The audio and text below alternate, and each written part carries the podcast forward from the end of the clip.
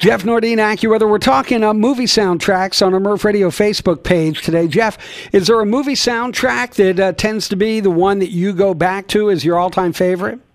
You know, it, it's not so much the movie, it was just songs that were played because Twister is my favorite movie and the soundtrack, you know, or the songs that were played throughout were good. There technically was some songs that um were made for the movie, but in general I just loved the selection of music and then like the orchestration of like the high intensity moments when they're chasing a tornado.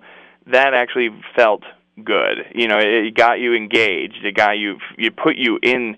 You know, to their shoes. See, I like that. You went off the grid. You didn't give a, a typical answer, and I like that. You know, a lot of people are saying, and I can't disagree. The two soundtracks that are getting the most love on our Murph Radio Facebook page are Footloose, which was an amazing record.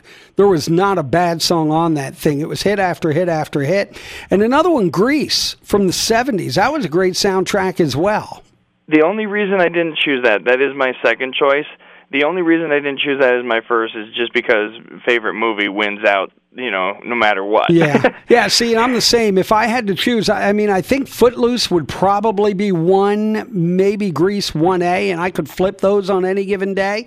But I go Rick Springfield's movie Hard to Hold because Rick Springfield's a goat. He's my all-time favorite. So you know, it had a bunch of his songs on that soundtrack. So that for mm-hmm. me was my all-time favorite soundtrack. But uh, not bad. We've got some good answers coming in on our Murph Radio Facebook page. But Footloose and Grease, really the two big ones so far.